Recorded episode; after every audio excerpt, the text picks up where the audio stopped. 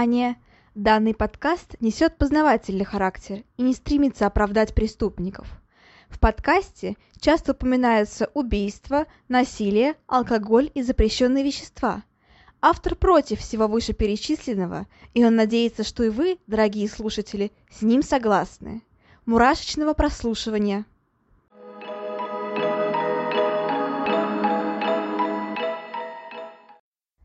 Всем привет, с вами снова Ульяна, и это новый выпуск подкаста «Обратная сторона жизни». Собственно, я этот выпуск с ним, а, точнее, записываю еще раньше, чем в воскресенье там или так далее. То есть я записываю этот выпуск аж сегодня что у нас? Так, я а, среда. Записываю этот выпуск в среду, но выйдет он 1 мая, а то есть я могу поздравить вас с майскими праздниками. С 1 мая, а, День труда, все такое. В общем-то, я знаю, что очень многие люди наверное, не очень будут, точнее, наверное, не смогут прослушать этот выпуск, потому что будут отдыхать. А, я как бы не настаиваю, но тогда, что ли, после, там, типа, после окончания майских праздников, в любом случае, это хорошо, что такие праздники настали, лишний повод отдохнуть.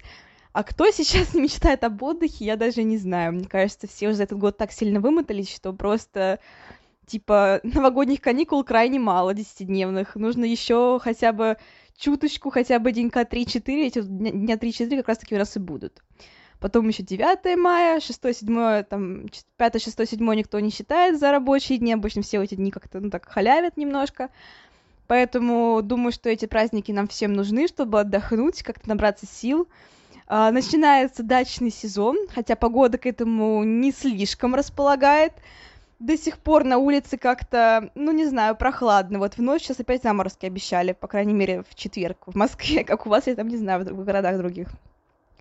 Но у нас даже обещали замор... заморозки в ночь, поэтому, ну, как-то совсем не майская погода.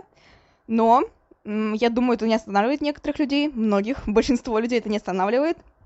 И все равно все едут на дачу там, отдыхать, куда-то еще, там, к друзьям, к семье, там, собираются. Конечно же, это прекрасно, потому что ну, потому что кто может не любить там шашлычки на даче, там, я не знаю, это же так круто, так семейно, так душевно. А, мы в семье никто не пьем, а, но алкоголь, я имею в виду, никто не пьет у нас в семье вообще. Но шашлыки едим, и я думаю, что это, в принципе, очень круто, типа, когда ты собираешься всей семьей на даче где-нибудь, и там жаришь шашлыки, и так еще запах стоит приятный, прям мясной такой. Если вы слушаете этот выпуск зимой, когда лежит снег, там сугробы, что-нибудь такое, то извините, что я такой вам аппетит э, сделала. А, в общем-то, если вы слушаете выпуск в мае, то все окей. Я думаю, все уже это очень сильно ждут, чтобы отправиться на дачу. Попробовать, наконец-таки, сочный шашлык. Там, не знаю, с огурчиками свежими, лучше с малосольными или с солеными. И, типа, в общем, наслаждаться. И я тоже буду отдыхать в эти дни. Поэтому и записываю этот выпуск, собственно, до наступления майских праздников. Потому что в то время, как вы его услышите, я уже буду не дома. Возможно, позже расскажу, где я буду, где я, точнее, была. А, думаю, что да, расскажу. Но это уже будет после праздников, уже когда я приеду обратно и смогу со всем поделиться. А пока что, пока что я вас просто всех поздравляю, желаю вам удачи. Будьте крайне осторожными, потому что, как показывает э, очень печальная статистика, все-таки в праздники случается наибольшее количество печальных происшествий, из-за человеческой невнимательности, потому что все на расслабоне, так сказать, все на чили, все отдыхают, все немножко, так скажем, голубенькие становятся, ну, не все, но очень многие люди, особенно такие, знаете, которые любят вот так вот э, как-то пригубить чутка, и на майские праздники, которые считают, что, в принципе, все свобода, все можно. Короче, просто будьте осторожнее, будьте внимательны. Еще напоминаю вам про клещей, это мой, на самом деле, вообще страх номер один. Я всегда очень боялась клещей. И, конечно, как это не печально, но вот сейчас они все проснулись уже, эти клещи, и уже были случаи, что, ну, кусали, короче, людей. И причем даже недавно видел программу, где показывали мальчика, которому как раз-таки заболел от клеща болезнью, я не помню, энцефалитом или другой болезнью, по-моему, энцефалитом все таки и, ой, господи, это такой трэш, короче, не, прям очень, конечно, всем желаю не заболеть ничем, и чтобы вас не кусали никакие клещи и прочие страшные насекомые, в принципе, любые создания на этой планете, потому что, конечно же, всех это, наверное, очень пугает. я не знаю людей, которые любят клещей. типа, их все очень боятся или как-то к ним очень настороженно относятся. В принципе, это правильно. Но в любом случае, проведите эти дни так, как вы хотели, там, с семьей, с друзьями, возможно, там, еще с кем-то, с родственниками, там, повидайте всех, это повод, я думаю. На 9 мая поздравьте всех своих пожилых родственников с победой и лишний раз вспомните, точнее, лишнего раза не бывает, просто вспомните еще раз, а, чем, как нам далась эта победа, и думаю, что это будет хороший повод присмотреть различные военные фильмы старые, там, это вообще будет круто. Там, я думаю, что офицеров пересмотрю. Мне нравится этот фильм, он очень крутой. Ну, что-нибудь еще, может быть, из современных, правда, современных маловато, честно говоря, хороших военных фильмов, но думаю, я что-нибудь найду. А, в общем-то, проведите все так, как вы, как вы хотите. Просто наслаждайтесь погодой. Если она будет, конечно, хорошая. Если плохая, тоже наслаждайтесь. Всегда есть свои плюсы. И как-то, не знаю, со всеми помиритесь, если вы с кем-то в ссоре, потому что майские праздники — это повод со всеми помириться в принципе, наслаждайтесь весной жизнью. Вот, короче. Но сегодня у нас будет не слишком веселый выпуск, так скажем. Перешли сразу с хорошей ноты на плохую, но перед этим, наверное, стоит еще немножко поболтать, чтобы сделать переход более плавным, потому что что-то мы как-то слишком резко пришли с майских праздников на, так скажем, более печальную сторону, ну, собственно, о сути нашего сегодняшнего выпуска. Поэтому думаю, что если мы еще немножко поговорим с вами о каких-нибудь фильмах и прочее, то в принципе, в принципе, я уже придумала хорошенький переход, как это сделать плавно. А, думаю, сейчас я его устрою так незаметненько, потому что я хотела поговорить с вами о фильмах, которые я смотрю. А, я вам говорила в прошлом выпуске, что я смотрела короткометражку крутую, типа очень медленное убийство с очень... С убийца с очень неэффективным оружием, ну, как-нибудь так. Надеюсь, вы, вы короткометражку вы ее посмотрели потому что она очень крутая, это короткометражка, она минут, наверное, 10 идет максимум, да, по-моему, 10 минут, и в целом она прям, ну, типа, мощная, смешная и вообще. А, сегодня же я смотрю не очень смешной фильм, скорее наоборот, он тоже своего рода про убийц, это Silent Hill, может быть, знаете, такая компьютерная игра есть, и фильм есть. А, в игру я тоже играла, ну, типа, неудивительно, я будущий геймдизайнер, Uh, поэтому, да, я играла в эту игру. В целом, не знаю, конечно, геймдизайнер я или нет, как повернется жизнь, но вообще, в любом случае, я люблю компьютерные игры. Да, я в Silent Hill играла, и вот uh, сейчас что-то мне дошло, дошли руки именно до фильма. Uh, в общем-то, что я могу сказать? Uh, на самом деле, вот uh, даже если вы не играли в эту игру, все равно будет вам интересно посмотреть.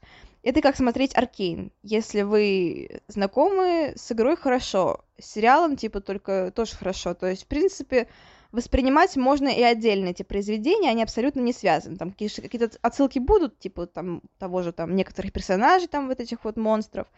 Да, но в целом, вот я играла Silent Hill очень давно, я там половину уже не помню, но вот смотря фильм, все равно как бы что-то мне там в голове всплывало, но все равно, то есть ты вот смотришь на это, ты понимаешь, что в принципе это отдельное произведение. И воспринимать его как-то вот в купе именно с фильмом, ну, с игрой, это как-то, ну, неправильно, что ли. Поэтому, в принципе, я вам советую посмотреть этот фильм, он очень тоже крутой. А, можно посмотреть ночью, это тоже круто будет. Он, как сказать, вот меня просто ничего в фильмах не пугает вообще. я не знаю почему, но меня с детства реально вот ни один фильм, он, в принципе, напугать меня не может. Наверное, потому что я очень много смотрела в детстве ужастиков, любых вообще, в принципе, всех. А, я, в принципе, очень их любила, поэтому ни один ужастик меня не пугает. Но, конечно, вы можете слышать за окном, наверное, сейчас очень сильно ревут машины, потому что у меня все окна открыты, и типа слышно мотоциклы, все эти проезжающие машины. Впрочем, ладно. Короче, эм, посмотрите этот фильм, он крутой, он, он не очень страшный, то есть я говорю, у меня, у меня, ну, по крайней мере, меня ничего не пугает, то есть, в принципе, в любых фильмах я ничего не боюсь. Но думаю, что даже если бы я боялась чего-то, то он бы мне показался не очень страшным, потому что как таковых там прям таких скримеров-скримеров их нет. То есть там э, появление монстров, в принципе, ожидаемо. Э, хотя, как и в игре. Там поймете, кто играл, знает почему. Ожидаемо. Uh, в принципе, в фильме вот то же самое, ты все равно ожидаешь этого появления, потому что после вот этого вот, ну, короче, не буду спойлерить, вот там понятно, когда они появятся, в принципе, поэтому таких прям скримеров их нет. Что касается графики, она, конечно, такая немножко устаревшая, я не помню, какого он года этот фильм, типа Silent Hill, по-моему, он уже достаточно не то чтобы давнишний, но не самый свежий. Вот я сейчас прям, прямо сейчас я начинаю гуглить, когда у нас Silent Hill был выпущен. А, сейчас, секунду, мне прям стало вдруг очень интересно, когда все-таки был фильм, кстати, на кинопоиске, где-то еще я его не нашла. Тоже печально, я не люблю смотреть пиратские фильмы, но увы. А, 2006, ну, конечно, 2006 год, да, неудивительно.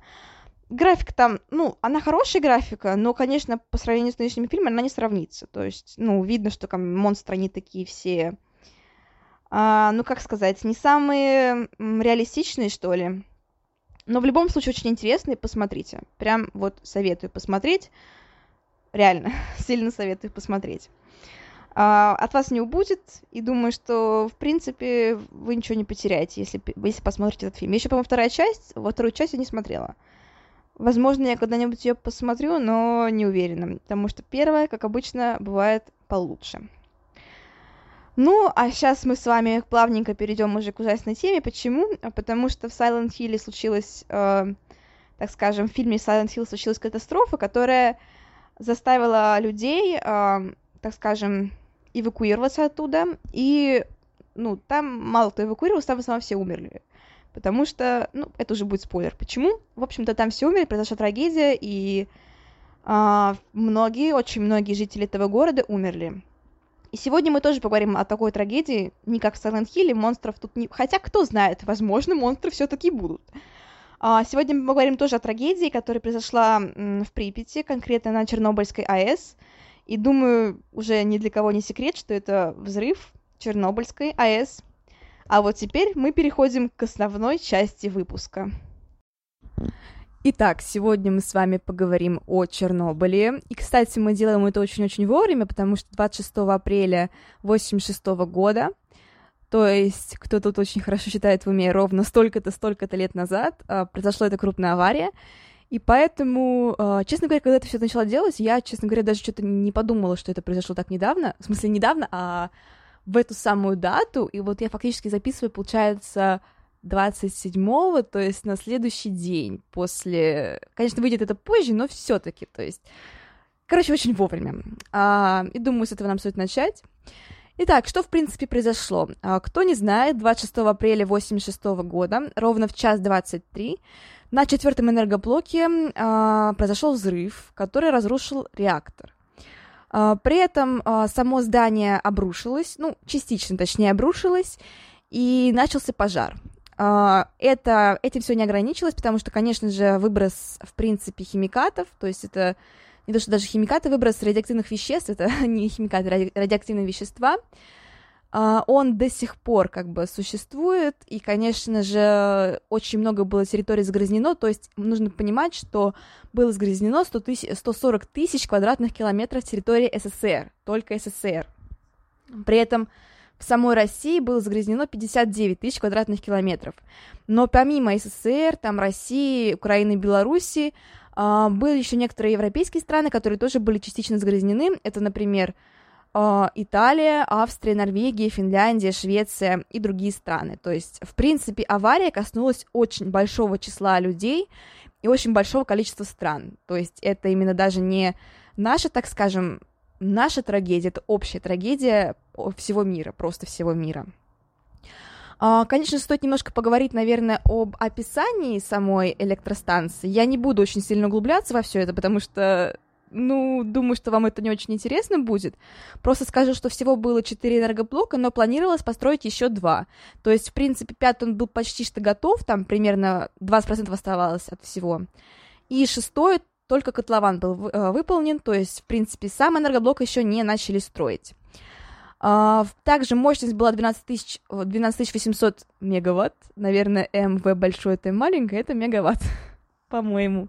Это тепловая мощность, и 4000 мегаватт — это электрическая мощность. То есть станция достаточно ну, мощная, но и в принципе тоже стоит понимать, что, конечно же, с открытием э, атомной энергетики очень сильно все продвинулось вперед, потому что это был очень качественный способ именно электричество производить, э, и, конечно же, это энергия, то есть это достаточно хорошая энергия, но вот как показывает практика, очень опасна. Хотя здесь тоже сыграл на самом деле человеческий фактор, то есть, наверное, процентов все-таки 50, может быть, даже 80 процентов это все-таки человеческий фактор, а вот почему это человеческий фактор, мы сейчас с вами поговорим. Итак, что же происходило? 25 апреля 1986 года э, планировалось некий, планировался некий эксперимент э, с четвертым энергоблоком. Э, во-первых, должен был быть ремонт, то есть планировалась его установка этого энергоблока, чтобы его отремонтировать. Э, также решили в это время, во время этой установки, э, решили немножечко проэкспериментировать, то есть там было испытание э, режима выбега ротора турбогенератора. Надеюсь, я правильно все это прочитала, потому что все эти, конечно же, термины э, энергетические мне, э, ну, как бы не то чтобы незнакомы, я, конечно, пыталась про них как-то побольше узнать. Э, надеюсь, что я все правильно поняла и смогу вам грамотно донести. Итак, я, кстати, ВКонтакте потом опубликую саму схему этого энергоблока, то есть чтобы было понятнее, как он работает.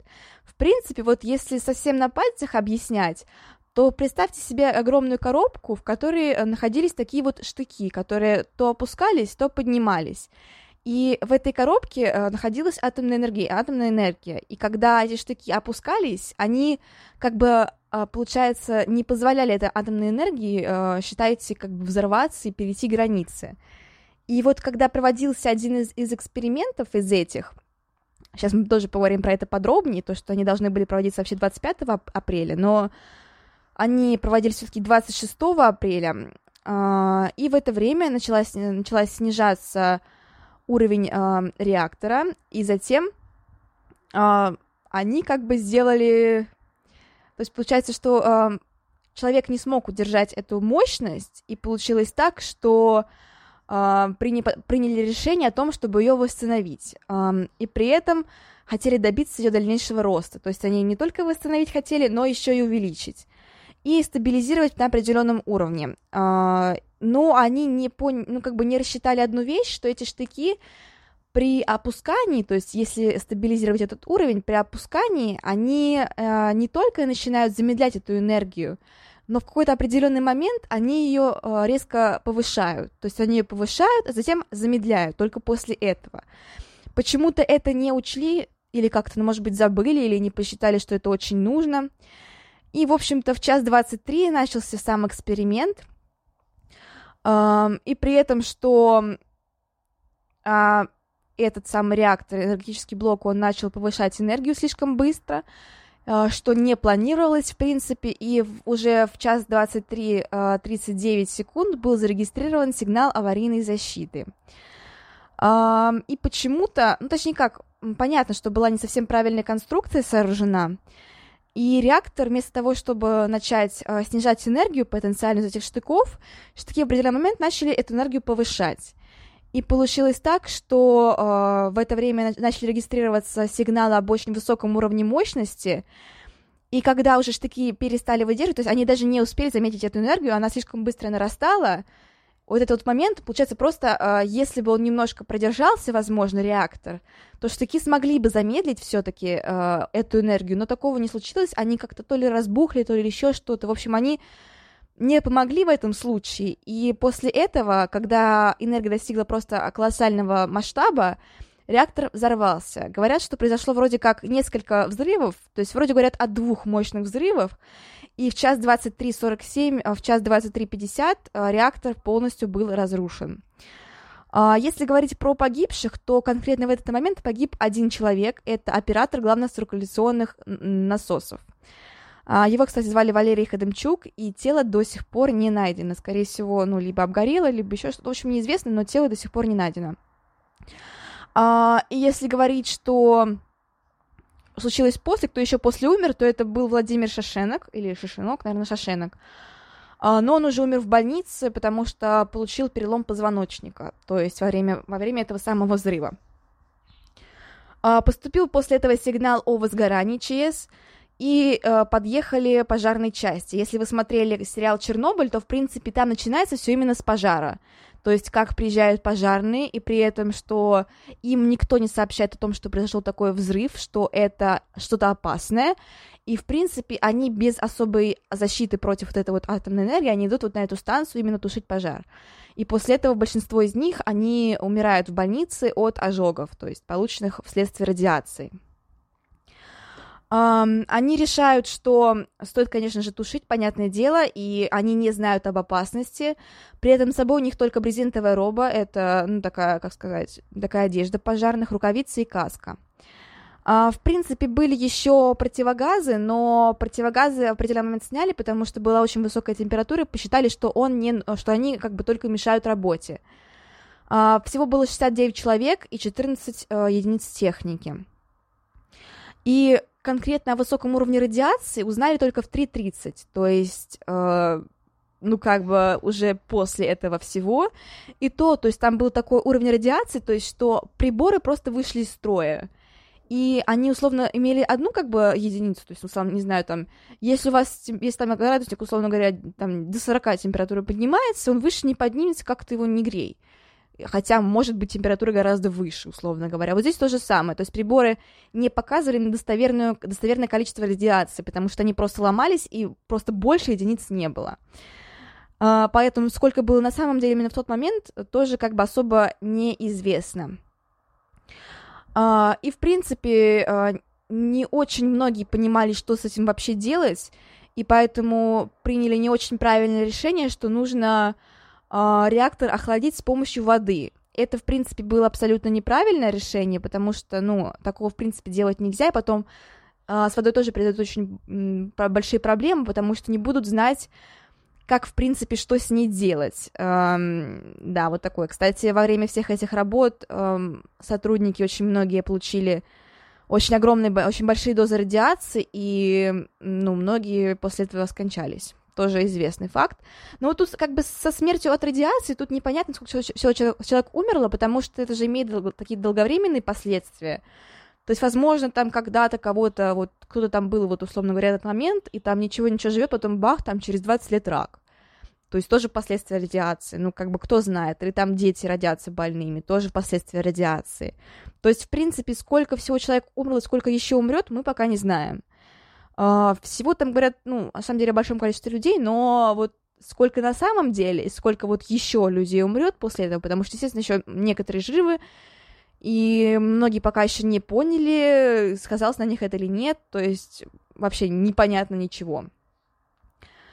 Итак, только Первое сообщение о самой аварии появилось только 27 апреля, через 36 часов после катастрофы. То есть, как вы понимаете, все это время люди, которые находились в городе, они, в принципе, были в огромной опасности, потому что, конечно же, весь город был э, заражен. Как, да, как таких, типа, знаете, в книжках про апокалипсис. И, конечно же, стало понятно, что требуется срочная эвакуация, и что, ну, в принципе, тут альтернативных выходов быть не может. Кстати, кстати, если у меня все получилось, то, возможно, вы слышали, а, вы слышали либо в начале, либо услышите сейчас а, предупреждение об аварии на Чернобыльской АЭС. Это то, что звучало, в принципе, ну, как сказать, то, что звучало, в принципе, по радио всем и по телевидению. То есть вот так вот людей оповестили о надвигающейся, точнее, о произошедшей трагедии и о том, что всем нужно эвакуироваться. Причем в сообщении, вот я сама его слушала, я, я не уверена, что у меня получилось это сделать, то есть если вы его услышали, отлично, если нет, то в принципе, оно не засекречено, поэтому с легкостью можно найти в интернете, послушать. И, то есть, если вы, если вы послушаете, вы услышите, что там говорят о том, что, ну, якобы там эвакуация, там временная, берите только с собой только нужные вещи, там не поддавайтесь пани- панике, вы скоро вернетесь домой и так далее, и так далее. Конечно же, скорее всего, уже многие понимали именно из тех, кто давал эти оповещения, что люди не вернутся больше домой, потому что, ну, такой уровень радиации, он так просто никуда не исчезнет. То есть вся энергия, она куда-то девается, и понятное дело, что эта радиация, она никуда вообще не исчезнет.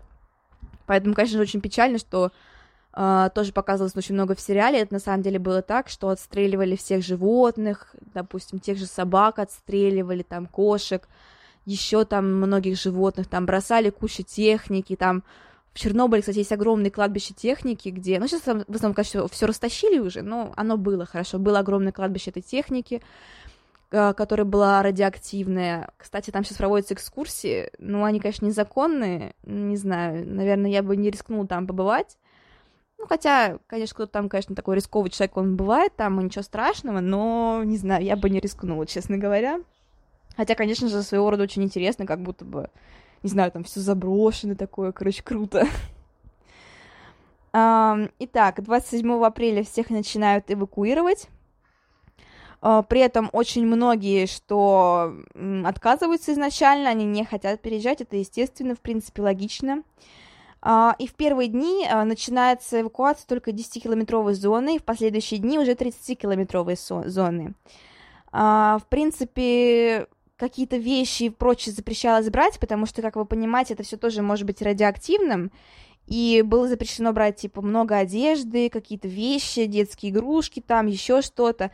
Принципе, эвакуировали всех как есть, то есть в домашней одежде, кто в чем был, и без каких-либо вещей, потому что, конечно, это все опасно, и после этого, конечно, там тоже многие вещи все, так скажем, проверяли на радиоактивность, понятно, что все это было загрязнено, и все это разносить не хотел никто. Но люди, конечно, этого не особо понимали, понятно, что их, ну, ко всему во все там, скажем, не просвещали, потому что, ну, это, в принципе, ну, как сказать, с одной стороны, я понимаю тех, кто возмущается, что народ не просвещает, но с другой стороны, ну, как здесь просвещать? То есть, мне кажется, в принципе, нет ничего страшнее такой обезумевшей толпы, которая боится, потому что это такой реально прям огромная толпа, которая ну, человек стадное животное, когда начинает чувствовать панику, это, конечно же, просто ужасно, потому что ну, потому что вы, наверное, сами знаете, что может случиться в этом случае. То есть это куча задавленных людей, куча просто каких-то вот паникующих людей, там все боятся, все дерутся, все орут, там дети просто плачут, ну, это какой-то, короче,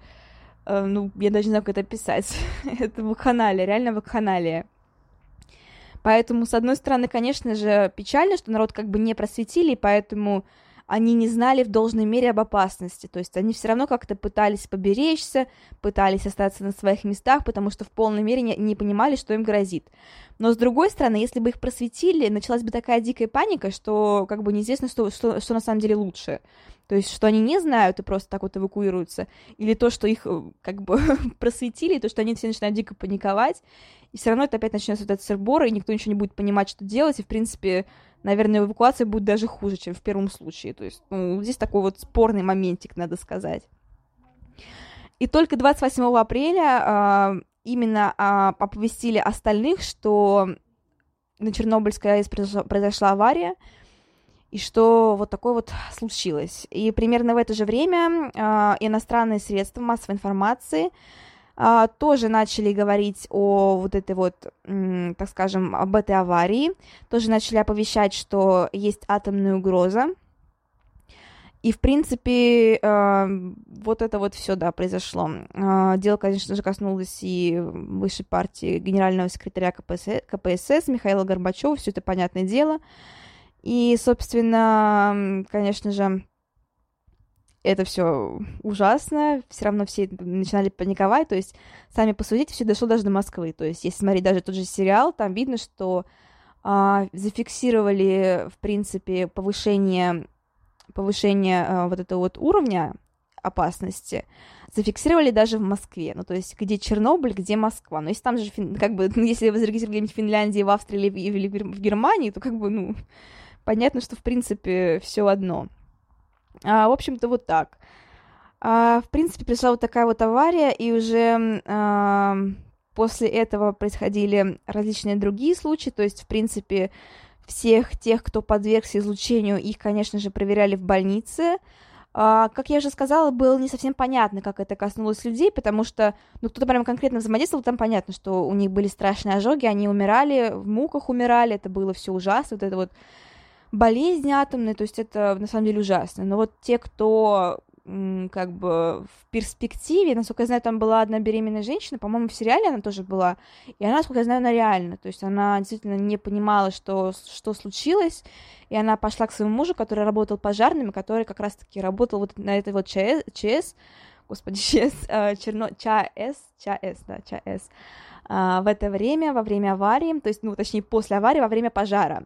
И насколько я знаю, что она даже родила ребенка, я правда не поняла, здорового, я не помню, точнее, я не помню, здорового она родила ребенка или мертвого. То есть, по-моему, она сама выжила, поскольку, короче, очень странно, я не помню, что там было на самом деле, но вот э, факт в том, что реально очень многие люди, сами медики даже частично не понимали, что творится, и многие каким-то образом позволяли родственникам там или кому-то еще, в принципе, приходить к своим другим родственникам.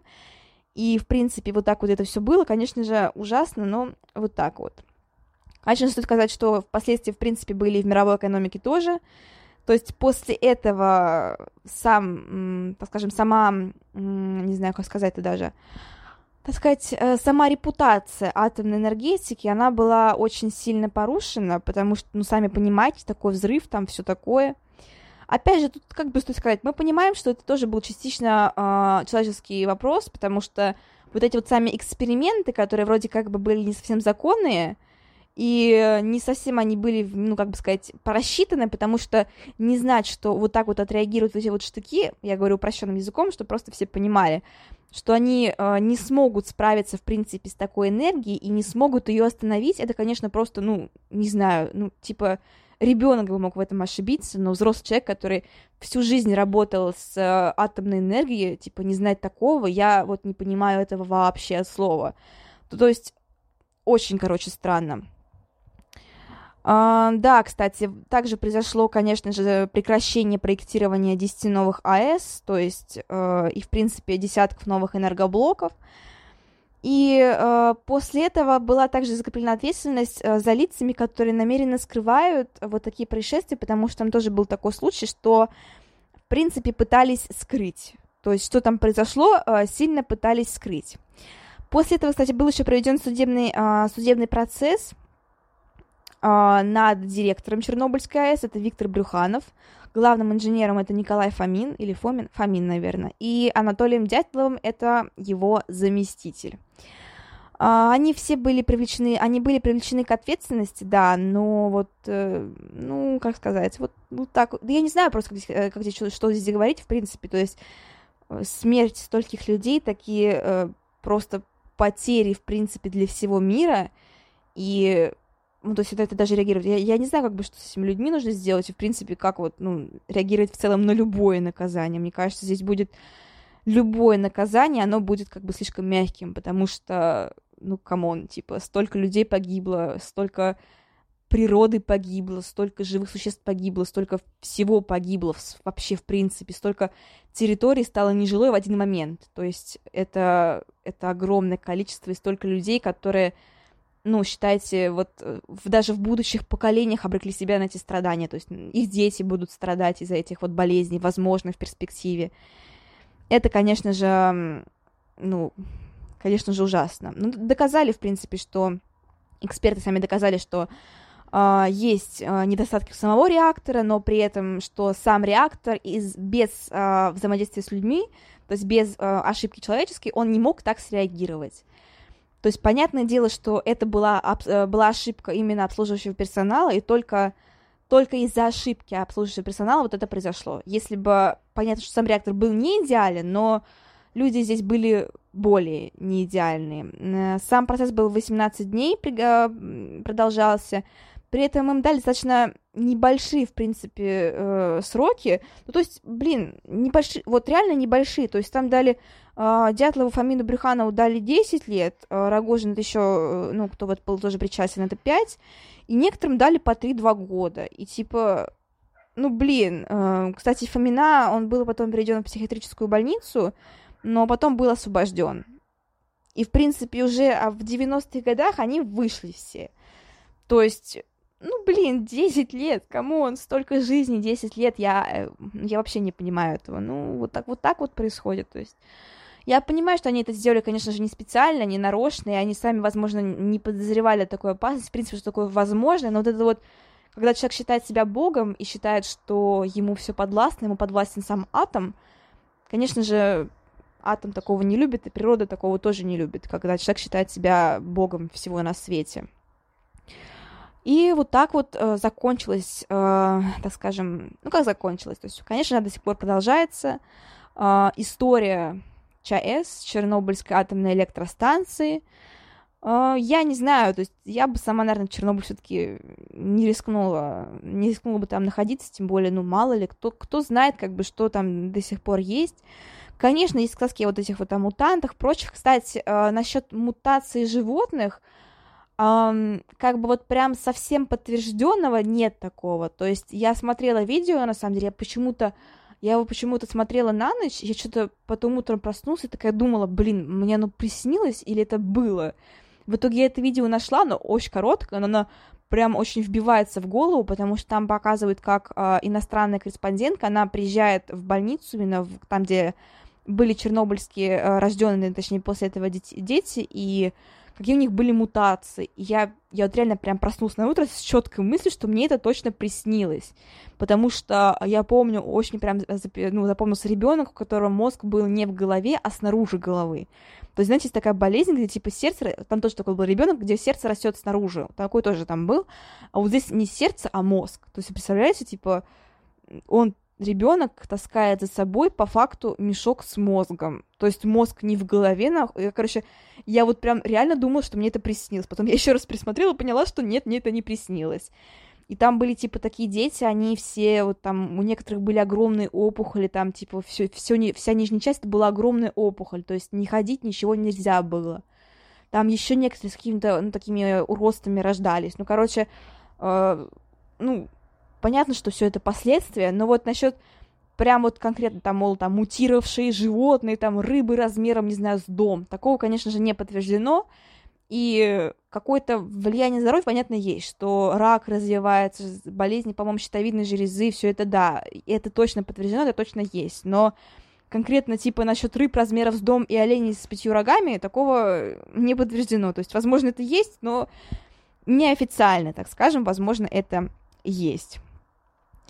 А, ну, мы еще немножко поговорим, конечно же, о здоровье, то есть э, вообще считается, что где-то погибло примерно 4000 человек. Сколько на самом деле неизвестно.